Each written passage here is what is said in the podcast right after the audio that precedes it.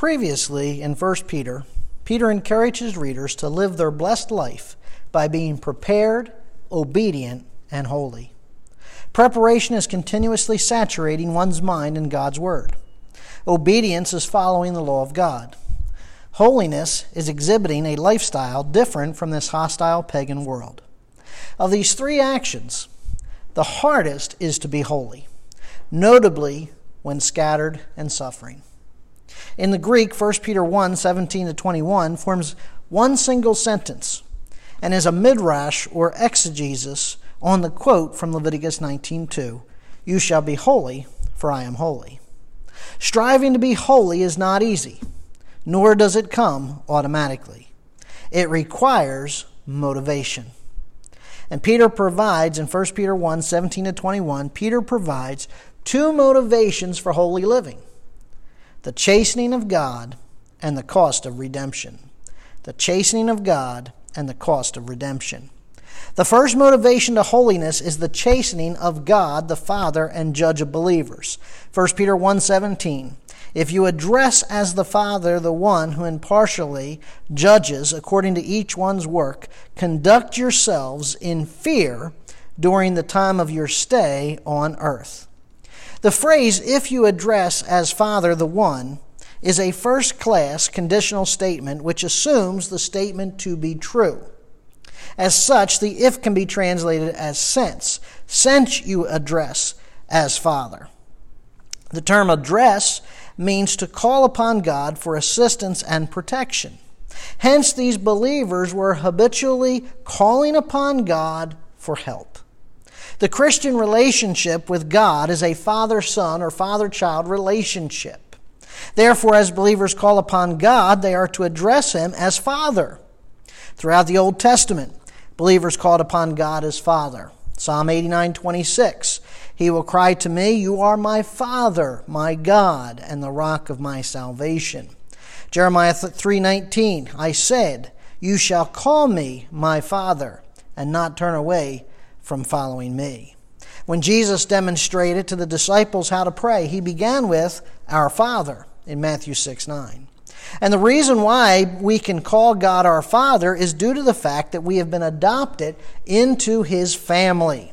Romans 8:15 for you have not received a spirit of slavery leading to fear again but you have received a spirit of adoption as sons by which we cry out abba father Galatians 4 5 and 6 so that he might redeem you who were under the law that we might receive the adoption as sons. Because you are sons, God has sent forth the Spirit of His Son into our hearts, crying, Abba, Father. The phrase Abba, Father is significant in helping us to understand how God relates to His children. In the Greek, it reads Abba ha pater, Father the Father. Now, Abba is the Aramaic term for father. On the three occasions uh, that it's used in the New Testament, Abba uh, is always defined by the Greek term pater for those who are not literate in Aramaic. Abba was used by the Jews when addressing God in prayer. As such, it gradually acquired the nature of a most sacred, proper name for God. In 1971, Joachim Jeremias defined Abba as the chatter of a small child, a children's word used in everyday talk. Though he did not use the term daddy, others who came after him made that connection. However, Hebrew and New Testament scholars have taken umbrage with such an understanding of the term. Uh, George Schelbert stated In the Aramaic language of the time of Jesus, there was absolutely no other word than Abba available if Jesus wished to speak of or address God as Father. Geza Vermes claims that there seems to be no linguistic support for Jeremias' definition. He goes on to state that Abba can only be understood as father or my father. James Barr states that Abba was not a childish expression comparable with daddy. It was a more solemn, responsible adult address to a father. He also stated that the New Testament writers were, quote, well aware that the nuance is not that of daddy, but of father. The semantics of Abba itself all agree in supporting the nuance father than the nuance daddy. Thus, when Jesus demonstrates that we are to address God as our Father, he is not praying to Daddy, but invoking the most sacred, proper name for God that his children can utter. Though we are God's children and have open access to Him, we must not tread upon that sacred ground with no less than the sacred title, Father. Understanding this father child relationship it follows that a good parent demands obedience and functions as a judge when their child is disobedient. Since God is the Father of believers, He is also their judge. Nevertheless, we have seemingly lost this truth. Over a hundred years ago, Alexander Maclaren wrote this. He said, I suppose in Peter's day, as in our days. Now remember, this is a hundred years ago he's saying this. There were people that so fell in love with one aspect of the divine nature that they had no eyes for any other, and who so magnified the thought of the Father that they forgot the thought of the judge. That error has been committed over and over again in all ages, so that the church as a whole, one may say, has gone swaying from one extreme to the other and has rent these two conceptions widely apart and sometimes has been foolish enough to pit them against each other instead of doing as Peter does here, braiding them together as both conspiring to one result, the production in the Christian heart of a wholesome awe. In striving to be holy, we must remember that our loving Father is our just judge. F.W. Beare stated, Our knowledge of Him as Father must not dispel our dread of Him as our judge. It must not lead to presumption, but to humility. It must not induce moral laxity, as if by our new position we were exempted from rendering an account to Him. To magnify one aspect of God while ignoring the other is to create a false God and to be guilty of idolatry. Are we guilty of that? Do we so focus on one aspect of God that we neglect his other attributes or aspects? And if so, we must acknowledge that we are guilty of idolatry and repent of it. Because God is judge, we must live in holiness. Additionally, there is a glibness in the way believers, even you and I, talk uh, to and about God. He is not the man upstairs. He is not a higher power. He is not JC or any other such drivel. Such references are irreverent and display a lack of understanding of who and what God is. He is the Father and the Judge. Therefore, believers must cultivate, you and I must cultivate an attitude of godly fear. You see, as judge, God impartially judges. Peter learned this truth when God sent him to Cornelius in Acts 10:34.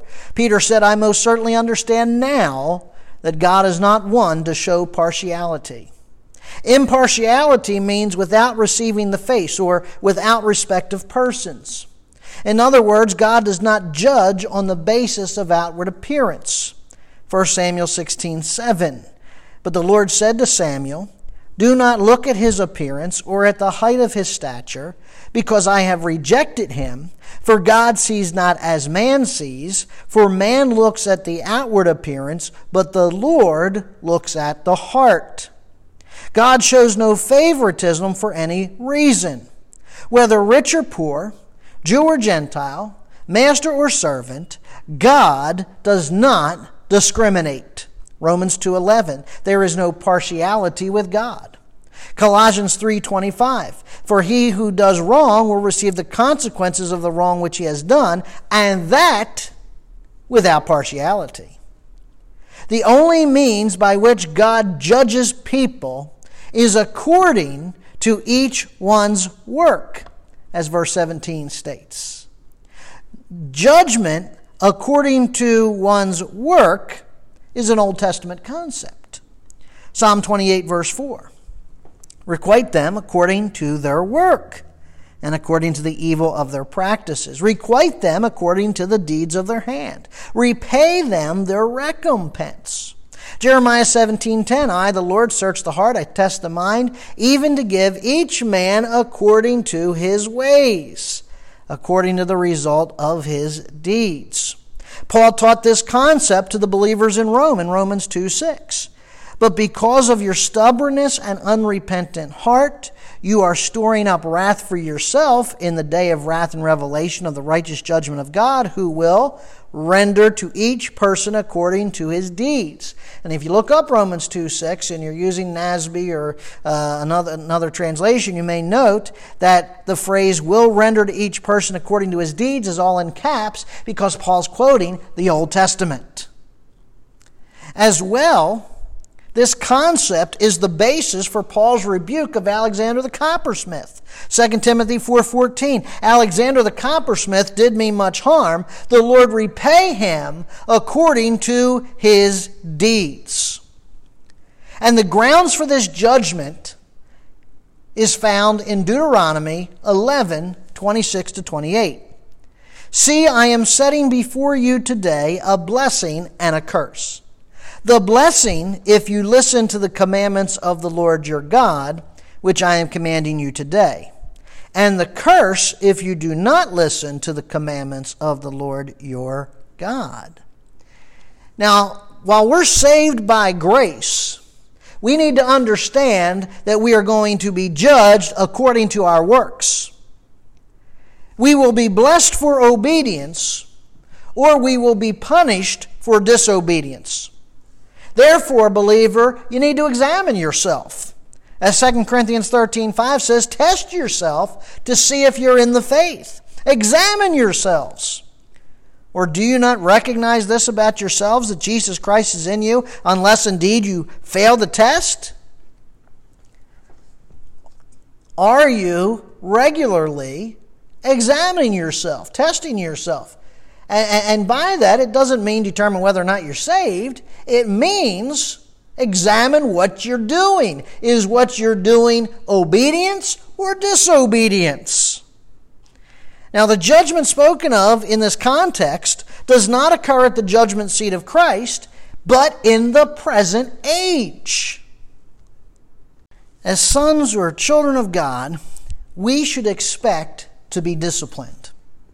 In Hebrews 12, 5 and 6, Paul, quoting Proverbs 3, 11 and 12, demonstrates that God disciplines those he loves. He says in Hebrews 12, 5 and 6, And you have forgotten the exhortation which is addressed to you as sons. Quote, My son, do not regard lightly the discipline of the Lord, nor faint when you are reproved by him. For those whom the Lord loves, he disciplines, and he scourges every son whom he receives. Again, if you're reading that in the NASB, uh, you'll note that from the phrase my son to the end of verse 6, it's all in capital letters. Again, indicating that this is an Old Testament quote. And it's Proverbs 3 11 to 12. So, this was something that the early church, New Testament believers, were very much aware of. Those whom the Lord loves, he disciplines. Okay, God disciplines those he loves. As well, the text demonstrates that discipline is a sign of sonship. He scourges every son whom he receives. Therefore, let's not forget God's discipline, but let's learn from God's discipline. See, God's discipline is the painful consequences that result from disobedience. Hebrews 12:7 says, "It is for discipline that you endure."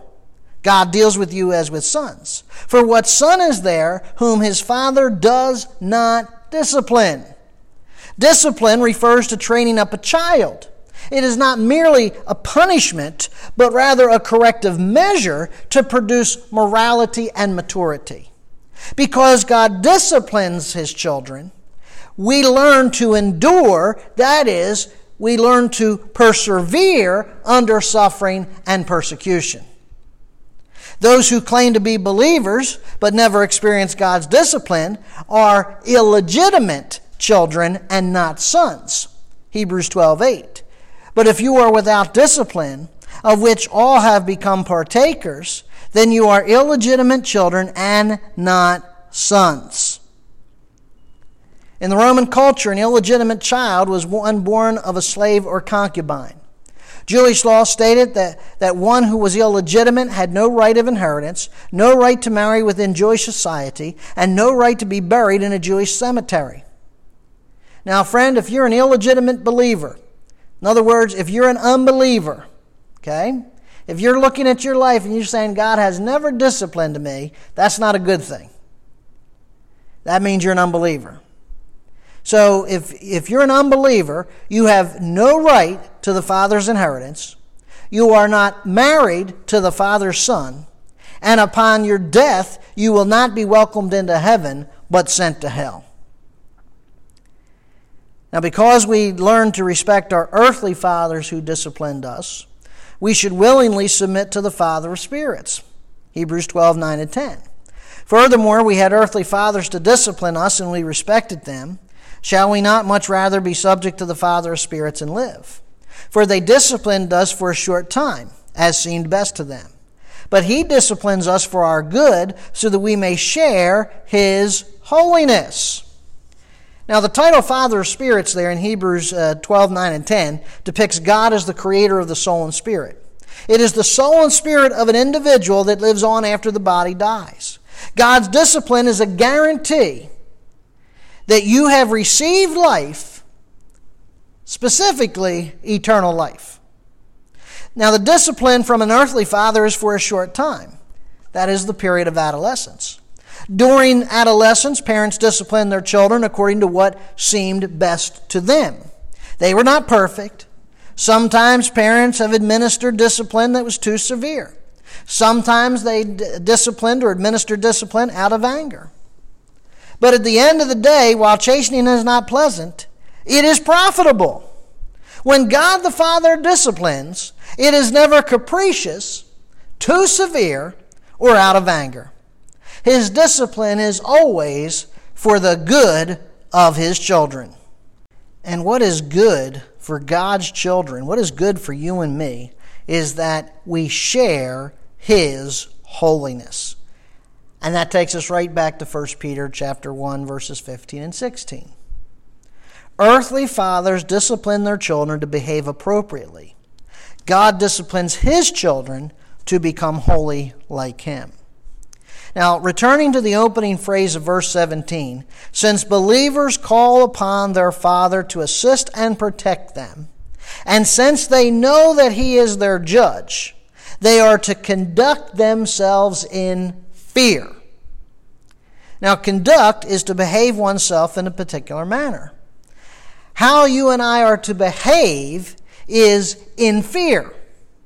This fear is a reverence that moves a child to obey his or her parents. And as children of God, we reverence our Father by seeking to please Him in our daily conduct. Fear of God causes us to cleanse ourselves from sin and grow in holiness. 2 Corinthians 7 1. Therefore, having these promises, beloved, let us cleanse ourselves from all defilement of flesh and spirit, perfecting holiness in the fear of God. Verse 17 ends with the phrase, Your stay on earth and highlights the fact that we are temporary residents in this world. It goes right back to verse 1 of 1 Peter 1. We have our citizenship in heaven. Philippians 3:20. Our citizenship is in heaven, from which also we eagerly wait for a savior, the Lord Jesus Christ. It is that heavenly citizenship that creates a barrier between us as believers and the unbelievers. Because our residency in this world is temporary, we cannot, we must not adopt the culture of the people among whom we live. We are to behave ourselves in a hostile world with reverence for God. That means that we are to be obedient to our Heavenly Father even when life makes it difficult. Can you say that today? Can you say that you are obedient to your Heavenly Father when life makes it difficult? When it's easy to compromise, do you compromise? When it's easier to go along with the crowd, do you go along with the crowd? Or are you holy? Are you setting yourself apart? Again, when, when you're challenged to be holy, consider the chastening of God your Father and Judge.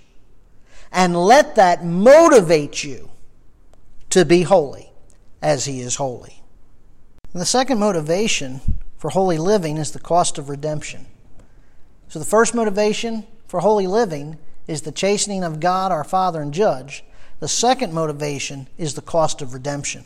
1 Peter 1 18 to 21, knowing that you are not redeemed with perishable things like silver and gold from your futile way of life, inherited from your forefathers, but with precious blood as of a lamb unblemished and spotless, the blood of Christ. For he was foreknown before the foundation of the world, but has appeared in these last times for the sake of you, and through him are believers in God, who raised him from the dead and gave him glory, so that your faith and hope are in God. Again, the second motivation for holy living is the cost of redemption.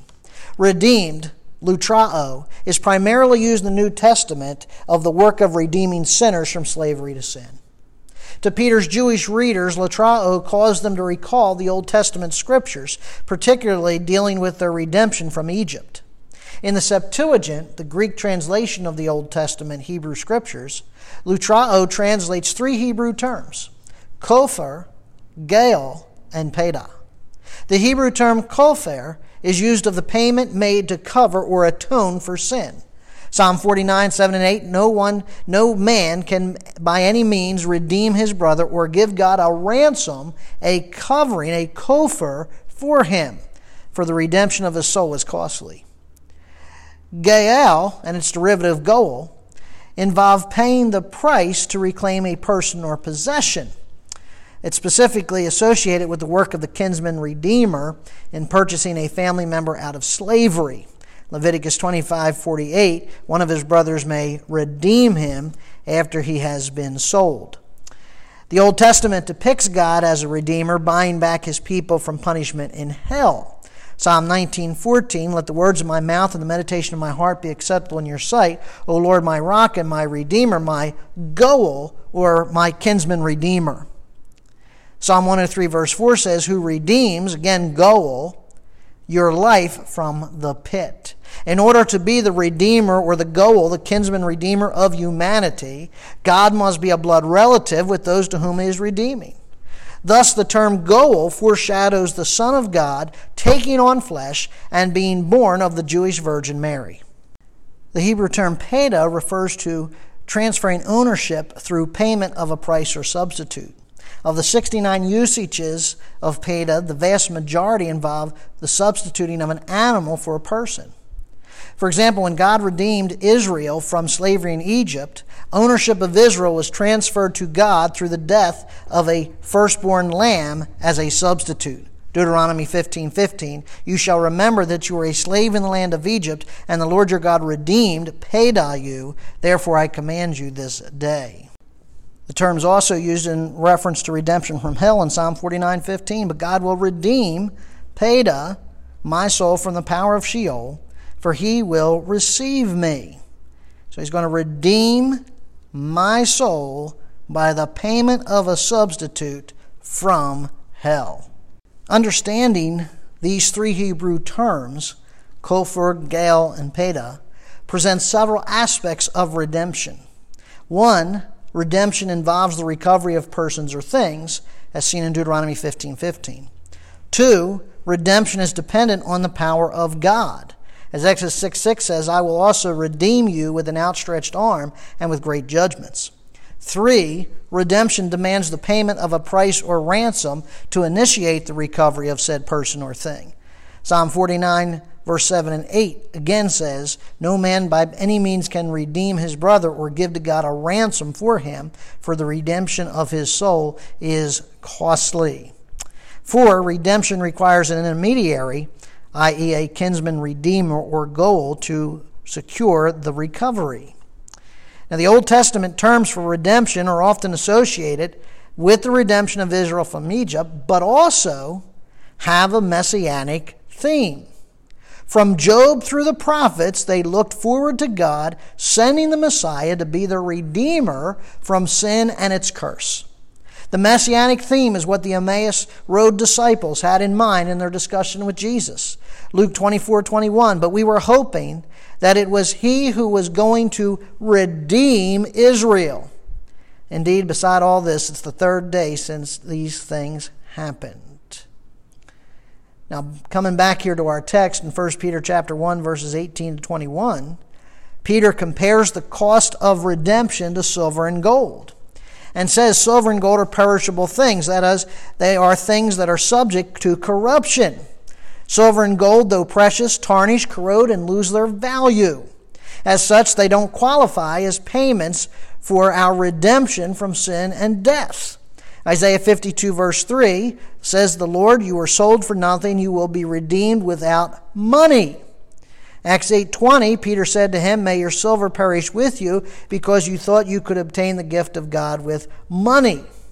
Furthermore, and this is interesting, silver and gold in the Jewish mind, again, Peter's writing to Jewish believers, silver and gold were associated with idolatry.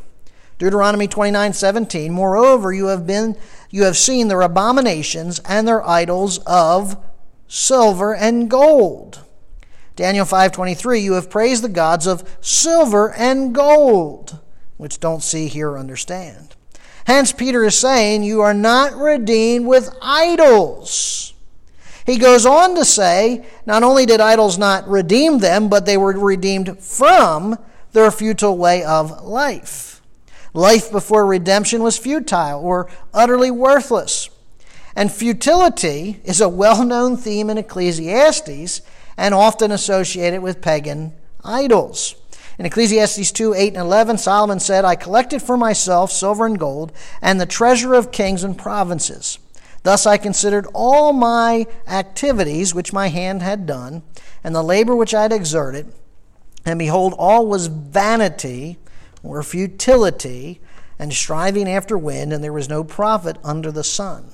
Solomon's mention here of silver and gold, along with the treasures of kings, is a reference to the various idols, the silver and gold, and dowries, the treasures of kings, which came with the many wives and concubines he acquired.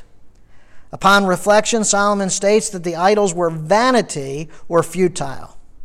And it's interesting, the term vanity here, the, the Hebrew term chebel, is translated elsewhere in the Old Testament for idol. Deuteronomy 32 21.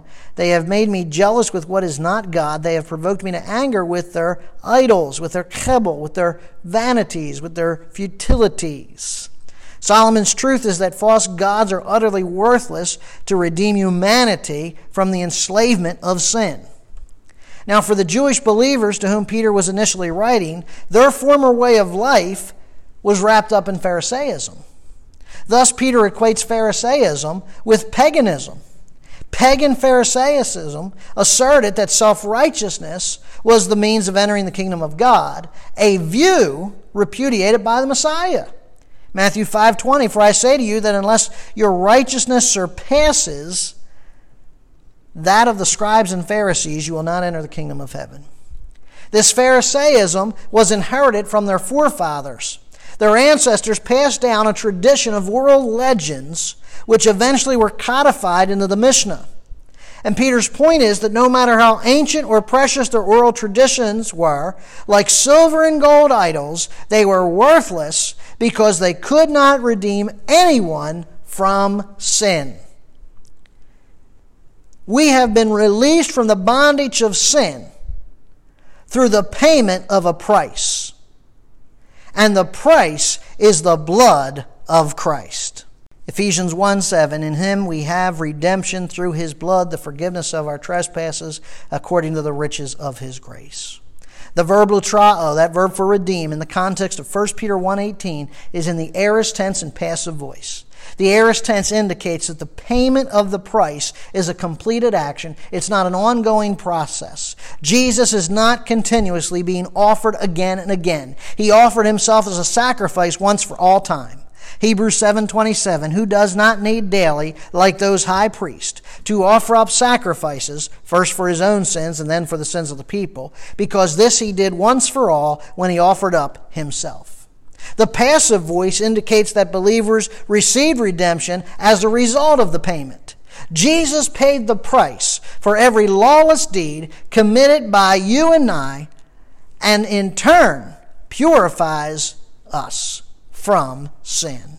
Titus 2:14 who gave himself for us to redeem us from every lawless deed and to purify for himself a people for his own possession zealous for good deeds.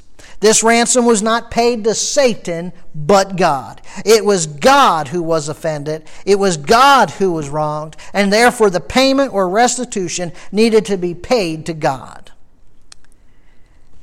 Now, by invoking the term blood, Again, we're not redeemed by silver and gold idols from our futile or our, our, uh, our, idolatrous way of life.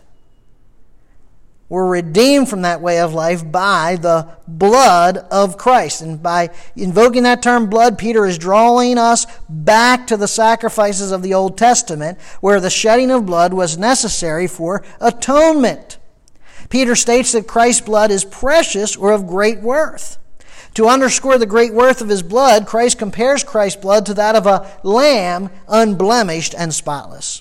Again, for his Jewish readers, this phrase would have invoked memories of Passover.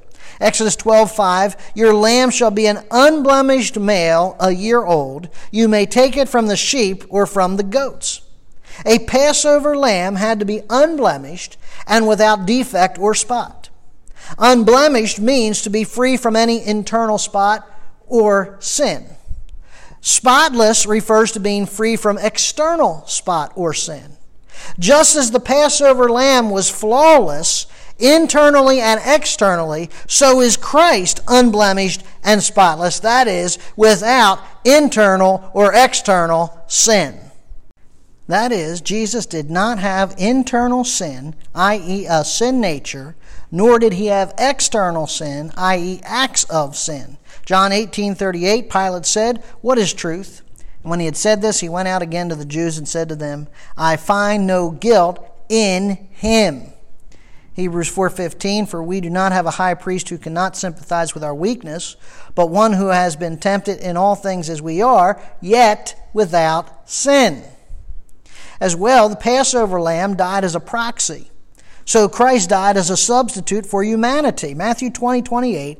Just as the Son of Man did not come to be served, but to serve and to give his life a ransom, that's lutron, redemption, for many.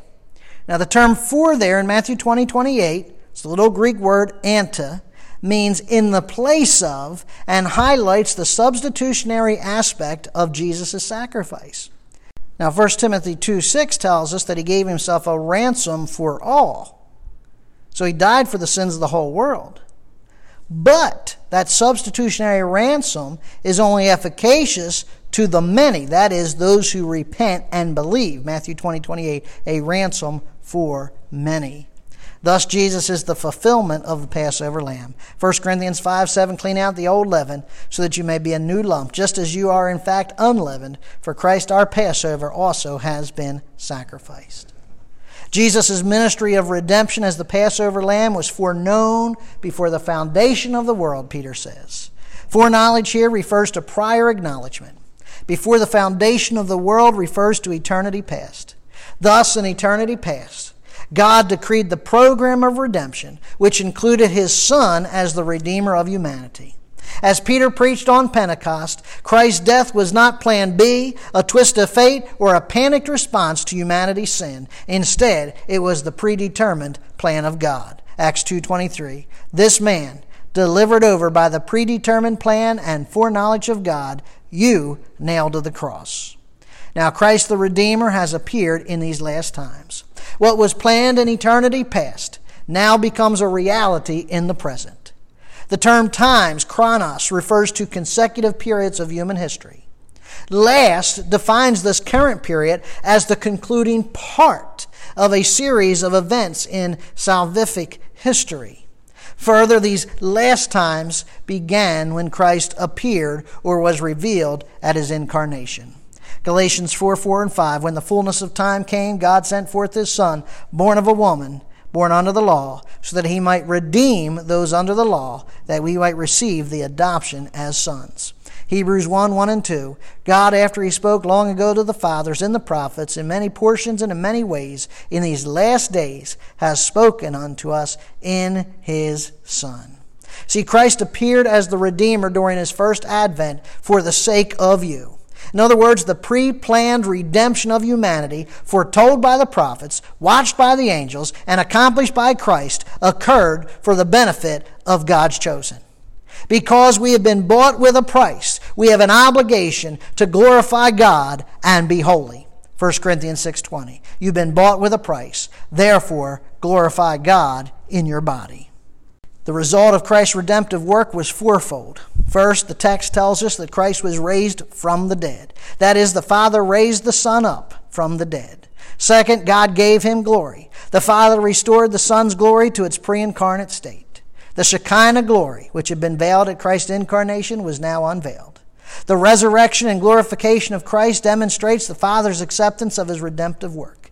That Christ first suffered and then was resurrected and glorified strengthens you and me when we're scattered and suffering. Third, through him, that is Christ, individuals are made believers in God. By dying and shedding his precious blood, Christ redeemed us from enslavement to sin and death. The cost of redemption was so magnificent, no individual could ever pay it. Knowing redemption's enormous cost, we are therefore motivated to obey God and live holy lives. Fourth, Believers now have faith and hope in God. It is by faith that we experience salvation, and it is through hope that we receive our inheritance. By focusing on His resurrection and glorification, you and I have hope that beyond the sufferings of this life, there is a resurrection unto life, that is eternal life, and glorification in the presence of God. As believers, let us consider the cost of our redemption. Let's remember the words of Francis Ridley Havergal's hymn. Verse 1 says, I gave my life for thee, my precious blood I shed, that thou might ransom be. And quickened from the dead, I gave, I gave my life for thee. What hast thou given for me?